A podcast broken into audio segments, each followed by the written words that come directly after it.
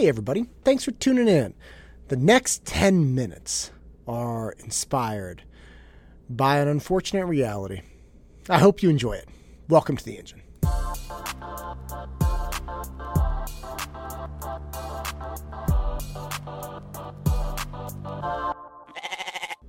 We always talk about reality as if other people don't get it. You just say, well, that's not reality right? Or especially when dealing with young people, you say, you just wait. You just wait till that person gets to the real world. You know, you could be dealing with like a 16 year old who's really frustrated with their classmates or something. You say, well, that's just not reality, right? That's just not reality. They're going to get to the real world.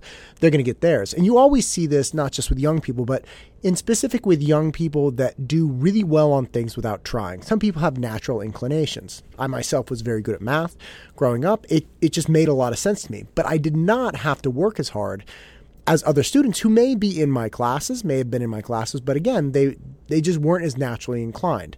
And as you can imagine, when I got into the upper level maths, specifically at Cal, I didn't have the work ethic to grind through them like other people did.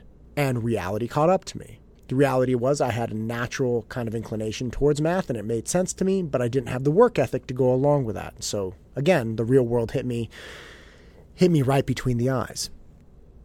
And we always tell people this as a saving grace because people get very frustrated with with inequalities of, of effort and outcome. And we always present reality as the real world as a weighing machine, as a judging machine.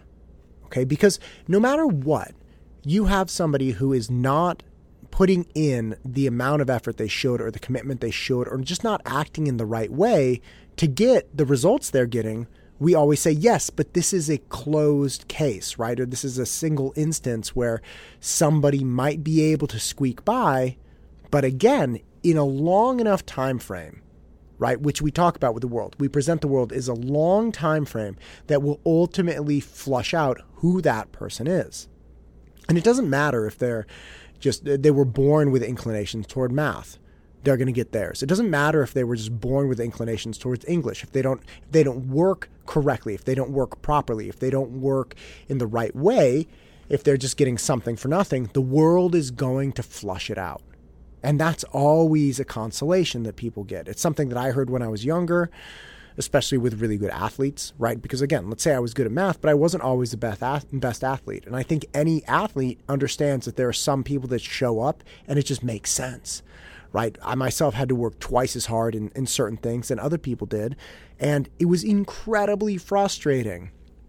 But in a long enough time frame, my character, right, my commitment, my diligence, it bared fruit, right? Where some people were naturally inclined towards, let's say, wrestling or, or jujitsu or something like that. They just it just made sense to them. They had brute force, they had balance, they they got it right away. It didn't come naturally to me. But over a long enough time frame, I became better than they were because I was committed, because I worked hard, because I moved towards my goals in the ways that we all know are appropriate with commitment and focus and, and diligence. So we have this grip on reality when it comes to certain things. But it also seems that we completely contradict ourselves when we go full woke and just say that people have something for nothing. And let me be really clear. I get in arguments with my students about you know the success of one gender versus another gender. And uh, one girl may say, "Well, I'm not great at math because I'm a girl and you know that's just the way it goes." It's like that doesn't that doesn't make sense at all. What are you talking about?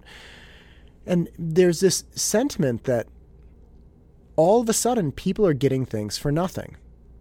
Right? So there might be a boy in my class and he might be in calculus and uh, some girl will literally be like, "Well, of course because he's a guy and you know, guys are told that they should study math." It's like, "Wait, what are you talking about?" Even if he's a guy and he's told he should study math, it doesn't account for the fact that he's had to do all of these assignments and he's had to work hard. Right? and you you push this out to to more contemporary social issues like the color of your skin may have an absolute determination on your income. That's what people are saying. Right? It's like, well, of course you live in Danville, you're a big white guy. well, first I'm Mexican, and second I didn't grow up in Danville. I grew up in Concord. So like how does this actually play out? And it's almost like people understand the reality check when it comes to, hey, this person is really good at wrestling right away, but he's not putting in the commitment. So in a long enough time frame, this person's character will show that he's not that he's not that adept for wrestling, or or your commitment towards something will overshadow his natural ability. We all get that. But why is it all of a sudden that we've reversed course when it comes to, to identity politics? And we say, okay, with math, if you're really hardworking and you're committed you'll get math eventually, and the people that are not really hardworking won't get it. But when it comes to anything else like income, if you're hardworking, nope, nope, doesn't matter. Doesn't matter. If you're poor, you you worked really hard no matter what, and if you have money, then you didn't earn any of it. You just you were obviously born that way or there's something like that. There's this weird double standard that we have when it comes to these odd political positions. And I very much believe the world, by and large, is a meritocracy. Now, I am not saying, like, my children are being born with more than what I had.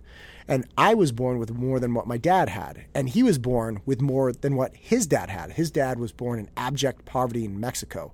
Like, they had nothing to eat day by day. And Christmas was no gifts. I'm not talking about a couple gifts, I'm talking no gifts. And my dad, growing up, had a couple gifts, and I had more gifts, and my boys have more gifts, let's just say. I try to not spoil them. But the point is, there are disparities between that, right? There are disparities between generations. That's totally fine. I understand that. And it, it can be frustrating for somebody to look at something like position in life when they're born or hey this guy happens to be six foot five and i'm only five foot ten he's probably going to go farther in let's say swimming than i am okay yeah that could be true that's fine but that doesn't mean you can't go really far in swimming it doesn't mean that 90% of your success will come from your commitment and not just your, your height. No, yeah, you go down to five feet tall, you're going to have a really short guy. He's not going to have as good a reach. He's probably not going to be world class in swimming. We all have our limitations. That's fine.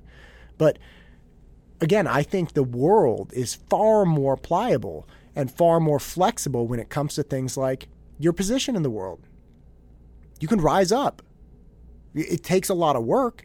And yeah, you need a base level of something, right? I'm not advocating for people who are born to the absolute worst positions in inner cities to just like bootstrap yourself, man. Like, whatever. It's like you're surrounded by horrible stuff. That's going to be really horrible and you're going to have a really hard time. But man, even Kevin Hart, Kevin Hart, the famous comedian, was born into a really rough social situation. His dad was a in and out of in and out of jail and drugs and the whole thing. And Kevin Hart has become something amazing. I love that guy, and it's just so uh, interesting to me to see us advocate for meritocracy in the world with young people saying, look, you work, you keep working hard. I don't care that it's easy for this person. I don't care who they are. You keep working hard in this area, whatever your chosen area is. It could be violin, it could be math, it could be science, it could be comedy. It doesn't matter. You keep working hard and you're going to go far. We all believe that. We all tell young people that. But the second it comes to identity politics, we say none of that matters. I call shenanigans on that. We either have to pick one way or another. We either have to start telling people that identity politics is correct and it applies to every other metric in the world. Say, hey, look, no matter what, I don't care what's, what what you do in swimming or in math, your skin color will dictate your your ultimate success. We either have to start telling them that, which is an absurd proposition, right? Or we just have to say it's not true. We have to pick one way or another to identify the world. We have to pick one way or another to talk about reality. And this is not a very popular topic to bring up, but I think it's true. I think it's true. I think there are racist people out there. I think people are born into very diverse family and social situations and economic situations. I think that's all true. And I think your social situation, your economic situation does absolutely play a play a role in your in your long-term success. But it is not the only role. It is not the only thing affecting your long term success. Yes, it's harder for some people. Yes, it's easier for some people. But at the end of the day, we all got to make our lives happen one way or another. We got to play the hands we're dealt. I'm Matt Todd, and this is the engine that drives me. Go out and crush it.